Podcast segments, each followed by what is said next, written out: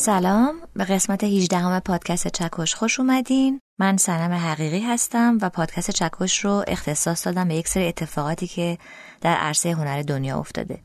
این اتفاقات محدود شده به اونایی که به شکلی یا به دادگاه کشیده شده یا قانونگذاری خاصی رو رقم زده یا سیاسیون رو درگیر کرده. یعنی مسائلی که یک سیستمی رو به هم زده و سیستم جدیدی رو جایگزینش کرده.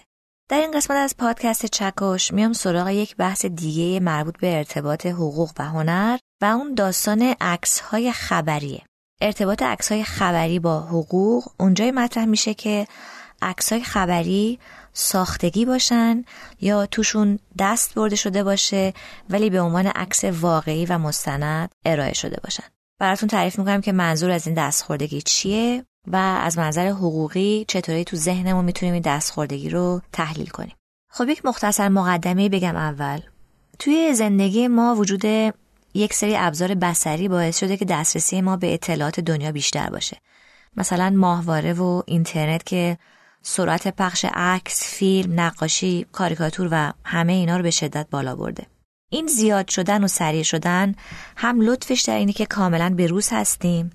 همین که خطری داره که اگه چیزی به اشتباه منتشر بشه و پخش بشه ممکنه اثرات و طبعات عجیب غریبی داشته باشه. و تا شما بیاین و بفهمین که تصویری که دیدین از واقعیت به دوره و اون چیزی نبوده که ادعا شده هزار تا اتفاق ممکنه بیفته. اهمیت این داستان انقدر توی سیاست به خصوص زیاد شده که مبحثی به اسم سیاست بسری به وجود اومده که کلی مقاله و واحد دانشگاهی و اینا براش در نظر گرفتن که اثر این ابزار رو همین تلویزیون و عکس و فیلم و اینها رو روی نوع دید ما به اتفاقات دنیا بررسی می‌کنه. به نظرم خیلی مبحث جذابیه. مثلا بررسی می‌کنن که ما جنگ ها رو چطوری با دیدن فیلم و عکس تعریف می‌کنیم. دیدن فیلم وضعیت پناهندگان سیاسی مثلا توی ایتالیا تا چه باعث میشه که ما عمق فاجعه رو حس کنیم. ما وسط معرکه که نیستیم. و هرچی می‌دونیم از طریق همین عکس و فیلمه که توی تلویزیون و ماهواره و رسانه های مختلف بهمون می‌رسه. تصور اهمیت این ابزار خیلی هم ساده است. بین اینکه متنی رو راجع به مثلا برخورد هواپیما به برجای دوقلوی نیویورک بخونین یا یکی براتون تعریف بکنه و اینکه شما با چشم خودتون فیلمش رو ببینین خیلی فرق هست.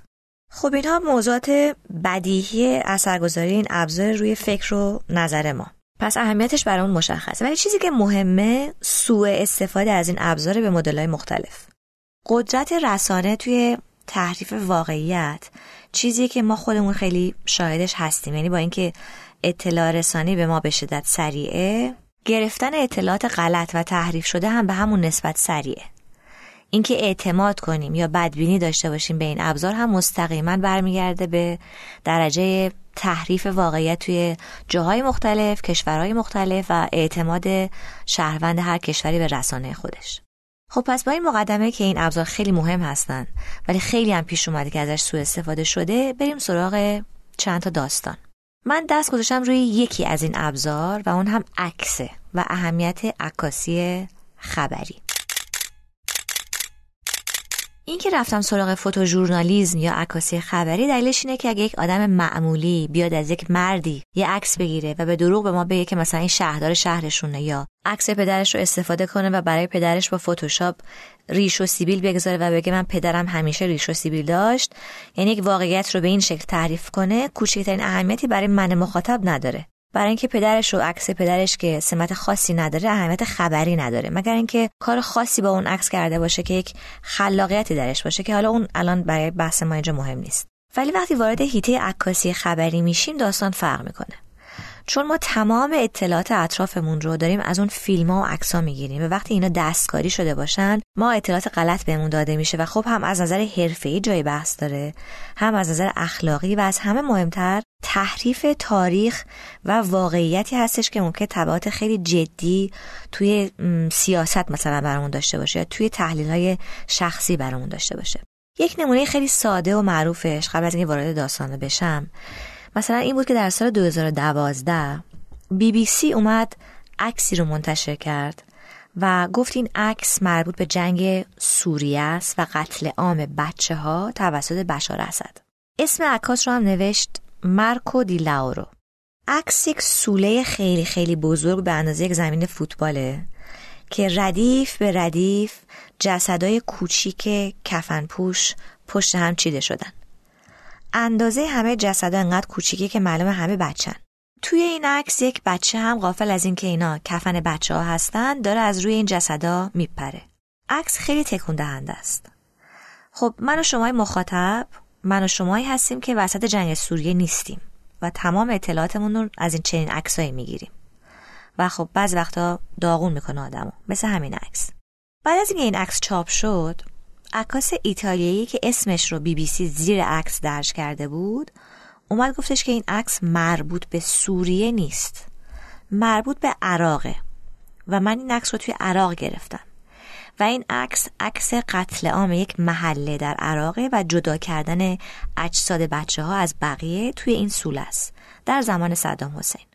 یعنی عکس قدیمی مربوط به عراق رو استفاده کرده بودن برای نشون دادن قتل عام بچه ها در سوریه.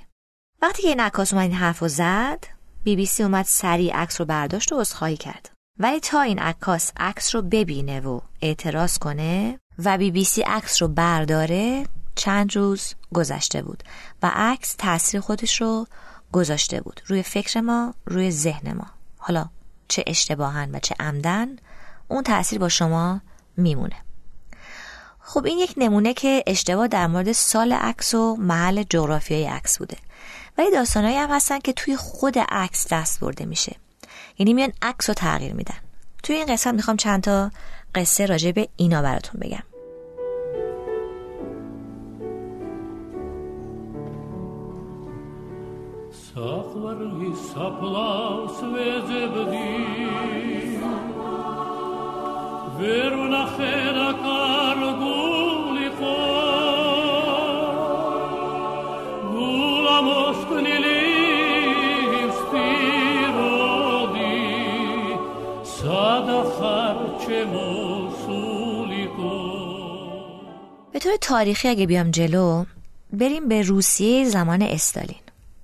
استالین در اوج قدرت خودش که دهه سی و چهل میلادی میشه حدود 750 هزار نفر رو قتل عام کرده و عده زیادی از مردم رو فرستاده به کمپای کارگری و در کنار اینا عده زیادی از اعضای حزب کمونیسم رو که از نظرش تهدید بودن رو تک تک اعدام می‌کرده. استالین به این عده می‌گفته دشمن مردم یا ستون پنجم یا مخربین. یکی از این افرادی که بهش مشکوک بوده اسمش آول ینوکیتز است. که این شخص مسئول امنیتی کرملین بوده که حالا چون برای خودم هم جالب بود بهتون میگم که این آدم یکی از شخصیت های کتاب مرشد و ماگریت های میخائیل بولگاکوف هم هست. یکی از محبوب ترین کتابی که خوندم. خلاصه استالین که به شکل مریضگونه ای دچار توهم توطئه بوده به این آقای ینوکیتسه شک می‌کنه و دستور میده بکشنش. و این شخص مهم تیم امنیتی استالین هم مثل خیلی دیگه کشته میشه. حالا چیزی که برای بحث ما جالبه اینه که در دهه سی و قبل از کشته شدن این شخص عکس های سیاسی متعددی گرفته شده از استالین و تیمش که این آقای ینوکیتزه هم توش هست تو این عکس استالین انقدر از این شخص بدش میومده که اصلا بر نمیتابیده که در کنارش دیده بشه. و دستور میده در تمام عکسایی که استالین در کنار این آقا هست این آقا حذف بشه. یکی از افراد پلیس امنیتش رو مسئول ناپدید کردنش توی این عکس‌ها می‌کنه. حالا فتوشاپ زمانه خودش. و این کار رو روی تعداد بیشماری عکس انجام میدن که می‌گفتن استالین نقش مهمی در تحریف تاریخ داشته به این شکل و سالها نه اسمی از اینها باید جای برده می‌شده و نه در عکسی میباید حضور میداشتن که نسلهای بعدی اصلا اطلاعی از وجود این آدما نمیداشتن. کما اینکه سالها هم بی اطلاع مونده بودن تا اینکه آروم آروم حضور یک عده زیادی در اطراف استالین که شروع کردن واقعیت ها رو برملا کردن مردم متوجه این کار استالین شدن. مثل موقعی که بچه ها می‌دونن توی عکس دست جمعی صورت اون دوستشون که باشون قهر کردن با قیچی میبریدن که این مثلا من قهرم حالا استالین داستان رو برده بود به یک مرحله دیگه و حذف فیزیکی می‌کرد طرفو. یعنی میکشتش. و از روی عکس هم برش میداشت. جالب اینجاست که استالین حاضر نبوده کل عکس رو معدوم کنه. دلش نمیومده خودش باید تو عکس میمونده.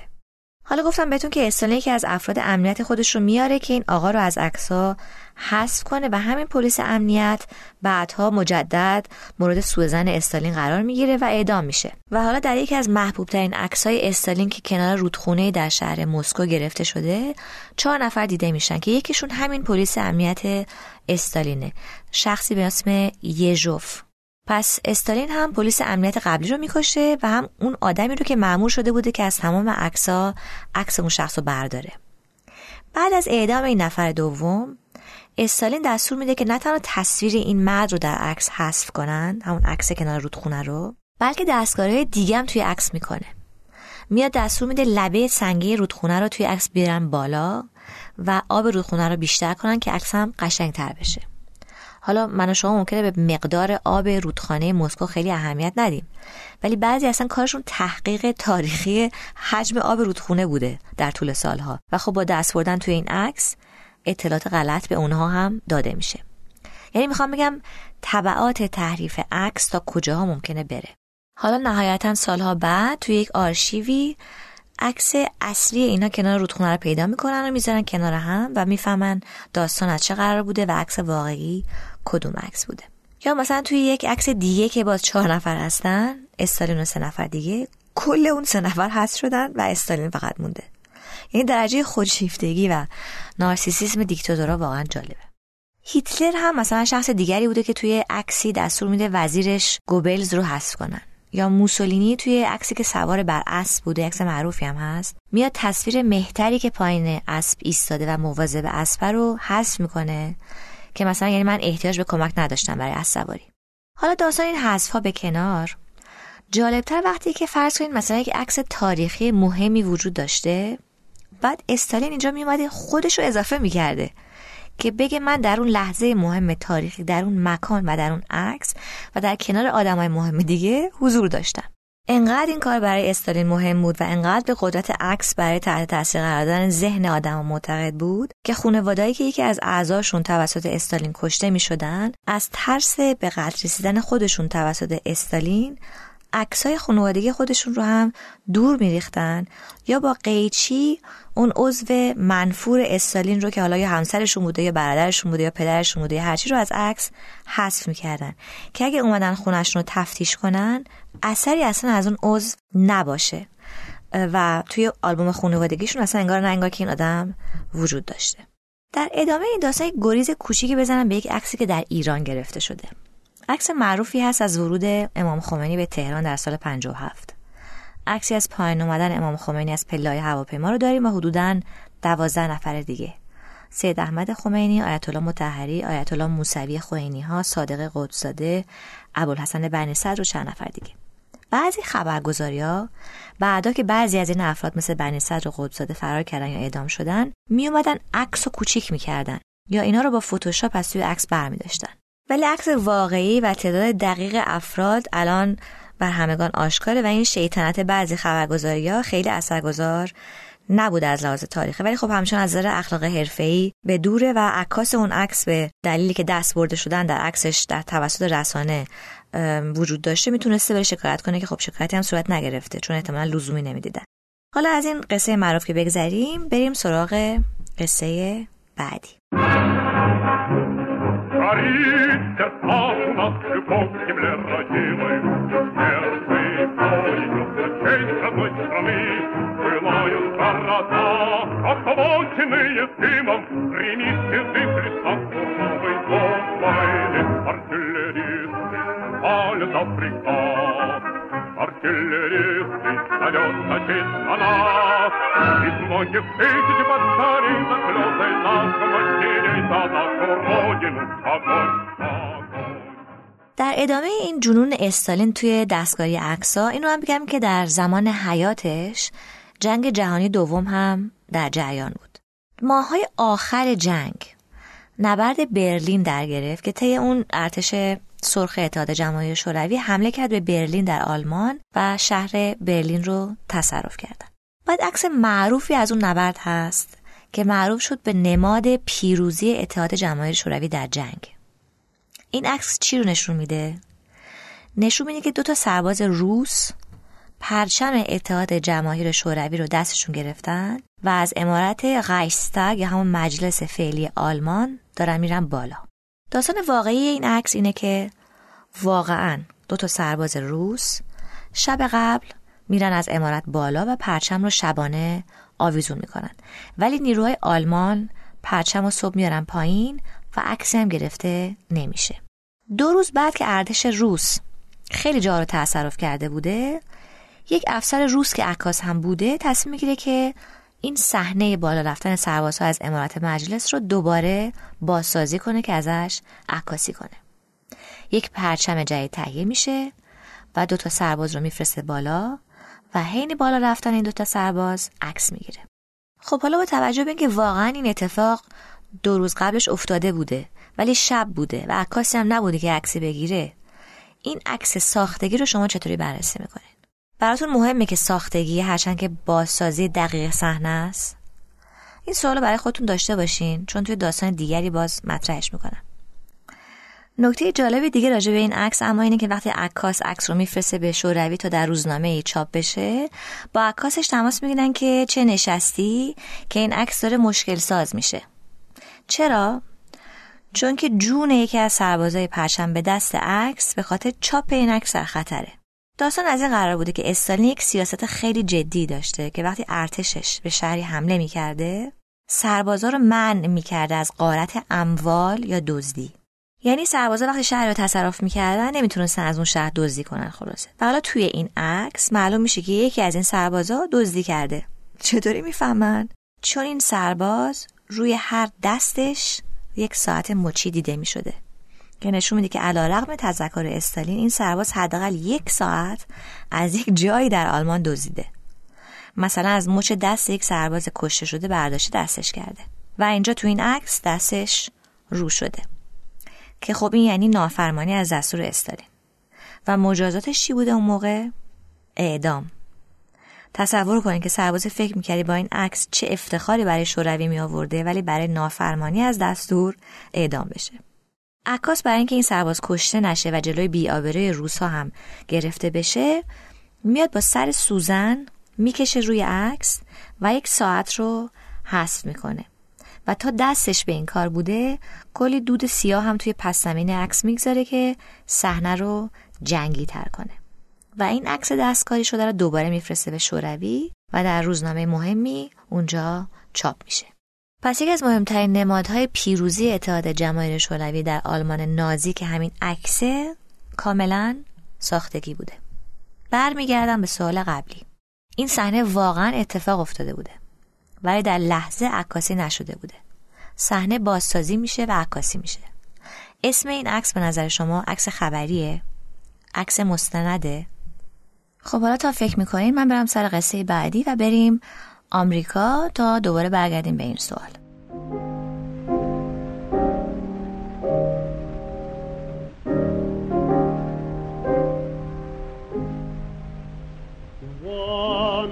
in the dear dead days beyond recall when on the world the mist began to fall out of the dreams that rose in a happy throng flow to our hearts love sang an old sweet در اوایل قرن 19 آمریکا یه آقای میاد به صورت اتفاقی عکسی می‌گیره که با سیستم ابتدایی اون زمان عکس تصاویر افراد رو به شکلی نشون میده که انگار روحن. همه سفید میافتادن با یک حاله از نور دور بدنشون. بعد این آقا یهو یه فکری به سرش می‌زنه که ادعا کنه که وقتی از افراد زنده عکس می‌گیره شبه افراد نزدیک اون آدم توی عکس پدیدار میشن. این چه جوری یعنی می‌رفت سراغ آدمایی که در جنگ داخلی آمریکا عزیزانشون رو از دست داده بودن. مثلا فرض کنید که مادری که پسرش رو از دست داده بعد می‌رفته از این مادر عکاسی می‌کرده و توی عکس یک شبهی رو یک جای از عکس میگذاشته و می‌گفته مثلا این پسرته و عکس رو به اون مادر میفروخته. معروف ترین عکسش عکس زن آبراهام لینکلنه. آبراهام لینکلن 16 رئیس جمهور آمریکا بوده که 1865 میمیره. بعد یه عکسی از زنش منتشر میشه که نشسته روی صندلی و یک موجود شبهدار سفیدی پشت این خانم ایستاده و دستاشو گذاشته روی شونه این خانم. خانم کیه؟ زن لینکلن. شبه شبهی کیه؟ شبه لینکلن. این عکس چاپ میشه دیگه می‌فهمن که این عکاس داره بازی در میاره و میکشوننش به دادگاه. وقتی میره دادگاه خوشو می‌زنه به اون راه و ابراز بیخبری می‌کنه و وقتی عکس رو نشونش میدن میگه که اصلا نمی‌دونسته که سوژه عکسش همسر لینکلن بوده. و برمیگرده به دادگاه میگه که چه جالب که یهو شبه آبراهام لینکلن اومده تو تصویر چاپ شده. خب دستش رو میشه توی دادگاه ولی حکم جدی نمی‌گیره و بهش میگن که دفعه بعد از این شوخی کرد و مردم گول زد میره زندان. حالا روایت ها هست که این عکاس دیگه انگیزه برای عکاسی نداشته و نهایتا از گرسنگی یه جای چند سال بعد میمیره. و این عکس خانم رو با شبه لینکلن براتون می‌ذارم توی صفحه اینستاگرام پادکست چکش و کانال تلگرام که ببینید که چه عکس خنده داریه.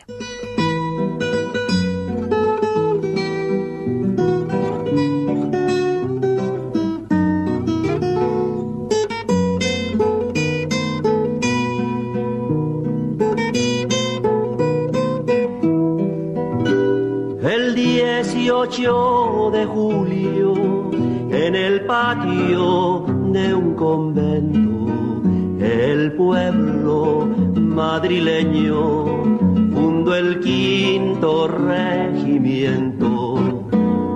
Anda, jaleo, jaleo, ya se acabó el alboroto y vamos al tiroteo, y vamos al tiroteo. حالا می‌رسیم به یکی از مهمترین عکاسان دنیا به اسم رابرت کاپا.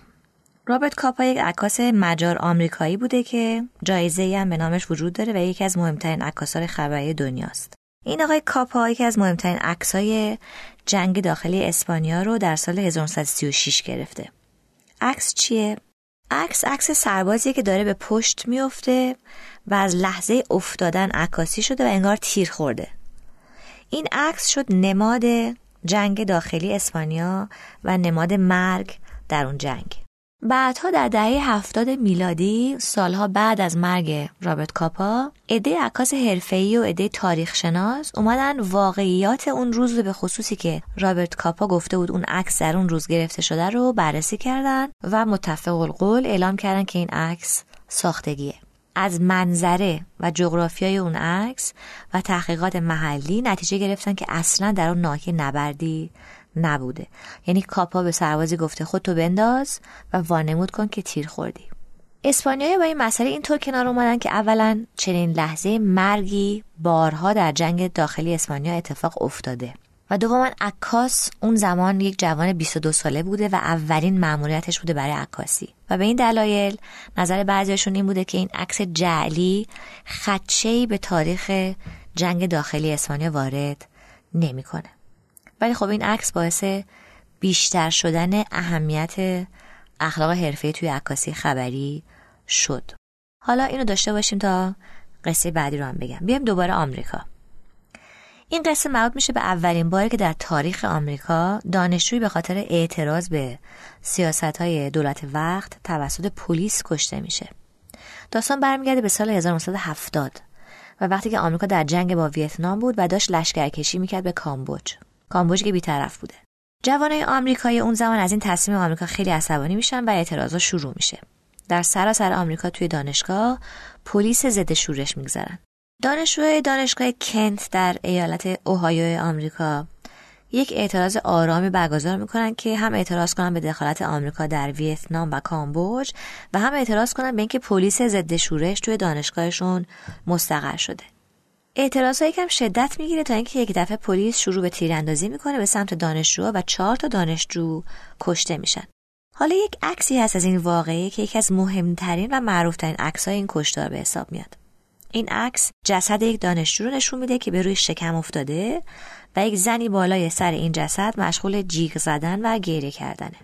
این عکس آنچنان واکنشی در سطح آمریکا و حتی دنیا داشت و آنچنان برای همه غیر قابل باور بود که چنین خشونتی در محوطه دانشگاه و بر دانشجو اعمال بشه که سیاسیون درگیر شدن بر رئیس جمهور وقت نیکسون هم هرچند اولش اومد گفت که این اعتراضات نشونه تحریکات دشمن و دانشجو از طریق نیروهای خارجی تشویق شدن به اعتراض سریعا کمیسیونی تشکیل میده و اعلام می‌کنه که پلیس نمیبایست چنین خشونتی اعمال می‌کرد و چنین خشونتی در محیط دانشگاه ممنوع شد.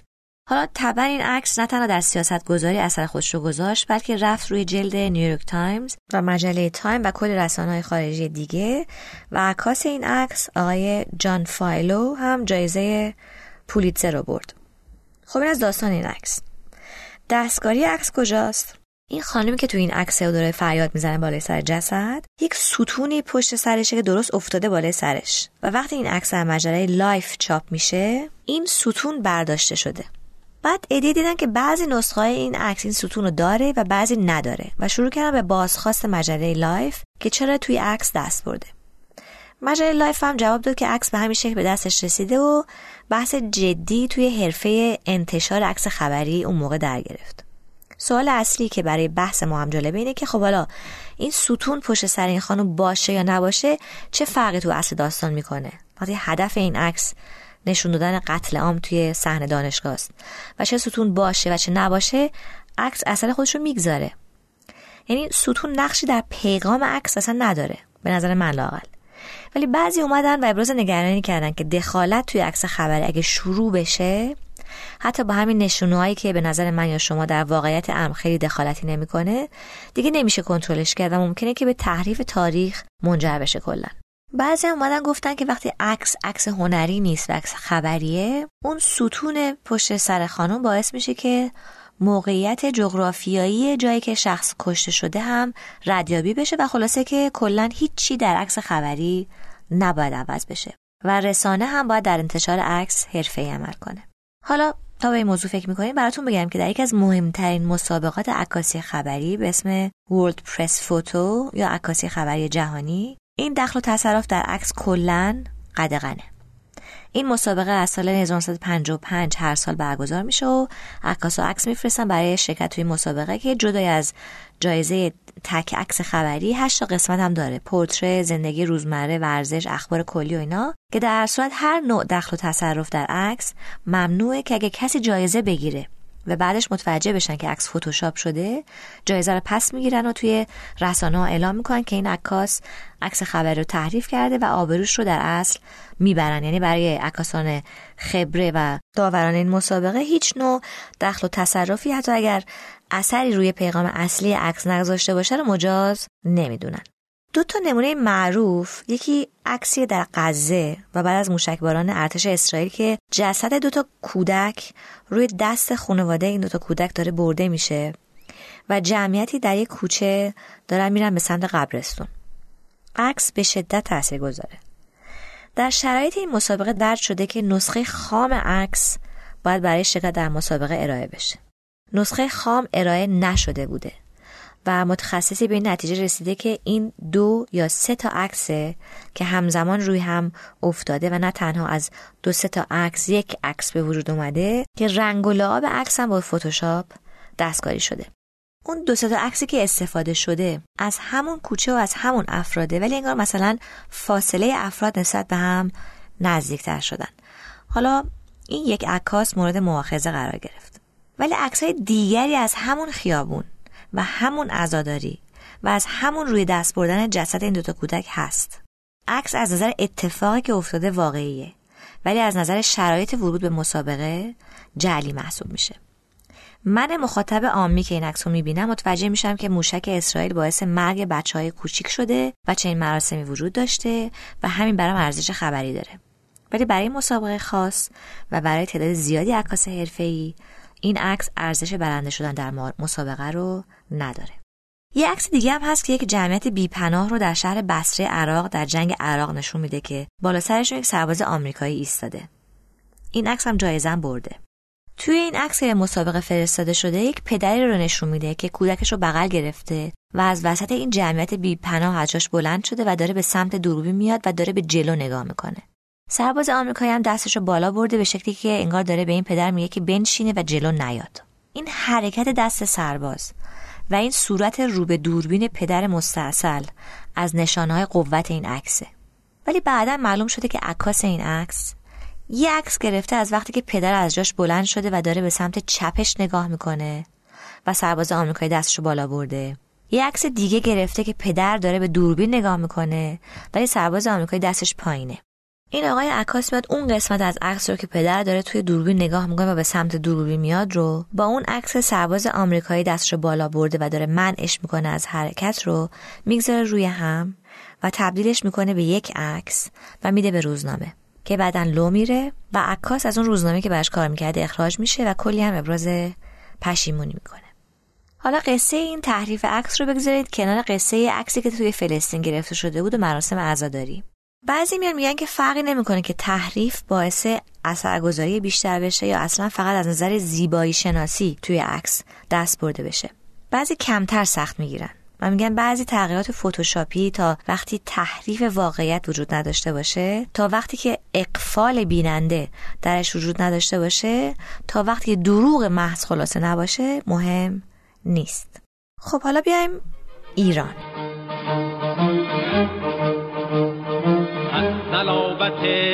ملت و ارتش و سپاه ما. جاودانه شد از فروغ زفر پگاه ما. صبح آرزو دمیده از کرانه ها شاخه های زندگی زده جوانه ها. این پیروزی مجد بادین من برای قسمت از پادکست با چند تا عکاس خبری مطرح ایرانی هم صحبت کردم. عکاسایی که بهترین و تاثیرگذارترین عکسای دوران انقلاب 57 و عکسای جنگ ایران عراق گرفتن و یا با این مسئله تحریف عکس آشنا بودن. یکی از این عکاسان ایرانی بسیار مطرح مقیم پاریس طی یک تماس تلفنی که باشون داشتم صحبت جالبی می‌کردم می‌گفتن که چون حساسیت در صحت عکس خبری طی تاریخ بیشتر و بیشتر شده بعضی وقتا این دقت نتیجه عکس داده. یعنی ایشون می‌گفتن که رفته بودن لیبی برای پوشش خبری جنگ لیبی و اونجا سربازان جنگی لباس مناسب و چکمه مناسب برای نبرد نداشتن و بعضی با شلوار معمولی و کفش ورزشی مشغول مبارزه مسلحانه بودن. و ایشون عکاسی کردن و وقتی که عکس رو فرستادن به خبرگزاریشون اونا ابتدا قبول نکردن عکس رو. و گفتن مگه میشه که سربازا با این پوشش وارد جنگ بشن؟ و این عکس جعلیه. و این عکاس برام تعریف کردن که باید می‌رفتن با مستندات زیاد. اون ناشر اروپایی رو مجاب می‌کردن که همه سربازها در همه جای دنیا لزوما مجهز به بهترین لباس جنگ نیستن. بعضی با شلوار پارچه‌ای بعضی با شلوار کردی و دمپایی وارد صحنه جنگ میشن و بالاخره اون خبرگزاری مجاب شده و عکس‌ها رو چاپ کرده. یعنی حساسیت ناشران عکس‌ها از قبل خیلی بیشتر شده. ولی در خلال صحبتان با این عکاس که عکاس انقلاب 57 و جنگ ایران و عراق هم بوده و چند تا عکاس ایرانی دیگه متوجه شدم که مثل همون عکس معروف بالا رفتن سربازان اتحاد جماهیر شوروی از ساختمان مجلس آلمان در زمان جنگ جهانی دوم و بازسازیش که براتون تعریف کردم در ایران هم اتفاقاتی افتاده مثلا چجوری؟ مثلا در دوران جنگ ایران و عراق عکاسان خبری به صحنه جنگ می‌رفتن ولی وقتی می‌رسیدن که شهر بمبارون شده بوده یک شهر متروکه و خالی از سکنه بوده و فقط چند تا سرباز که در شهر مستقر بودن دارن با اسلحهشون در خیابونای متروک شهر تردد می‌کنن. سربازا برای عکاسا تعریف می‌کنن که روز قبل چطور از لابلای این کوچه ها مشغول نبرد بودن و از این سمت به اون سمت میدویدن و بعضی از این عکاسا از سربازا می‌خوان که توی کوچه پس کوچه های این شهر بودن و عکاسا ازشون عکاسی کنن. یعنی چه کار می‌کردن؟ بازسازی واقعیت. من بیننده وقتی اون عکس رو نگاه می‌کنم ممکنه فکر کنم این عکس در لحظه حمله گرفته شده ولی گرفته نشده. خود عکاسای حرفه‌ای الان به راحتی می‌تونن هزاران عکس جنگ ایران و عراق رو براتون بذارن و بهتون نشون بدن و بین عکسای واقعی و بازسازی شده بازسازی شده ها رو براتون گلچین کنن. برای من این کارو کردم ولی چند تا از این عکسا بازسازی شدن. تا اونجا که من باشون صحبت کردم خیلی کم. ولی هستن. حالا شما شنونده می‌تونید هم از نظر اخلاقی هم از نظر حرفه‌ای به این موضوع فکر کنید که اهمیت عکس خبری براتون دقیقا چیه؟ می‌تونید حتی برای رسیدن به جوابتون هم توضیح هر عکاسی رو قبلش بشنوین. ازشون بخوام براتون توضیح بدن در اصل جواب شما به این سوال هر چی که باشه باعث میشه که شما تعریفی از عکس خبری برای خودتون داشته باشین و به تناسب اون نظر بدین که براتون انتقال واقعیت کافیه و اثرگذاری خودش رو فارغ از در لحظه گرفته شدن و یا بازسازی شدن داره یا نداره. تصویری خلق میشه که تمام مشخصات یک نبرد رو فضای جبهه رو داره. ولی نمیشه اطمینان داشت که در لحظه گرفته شده یا بازسازی شده. این شک همیشه برای تعداد کمی از عکسهای خبری با ما خواهد بود. من این قسمت پادکست چکاش رو با همین سوال برای شما که تعریفتون از عکس خبری چیه تموم می‌کنم.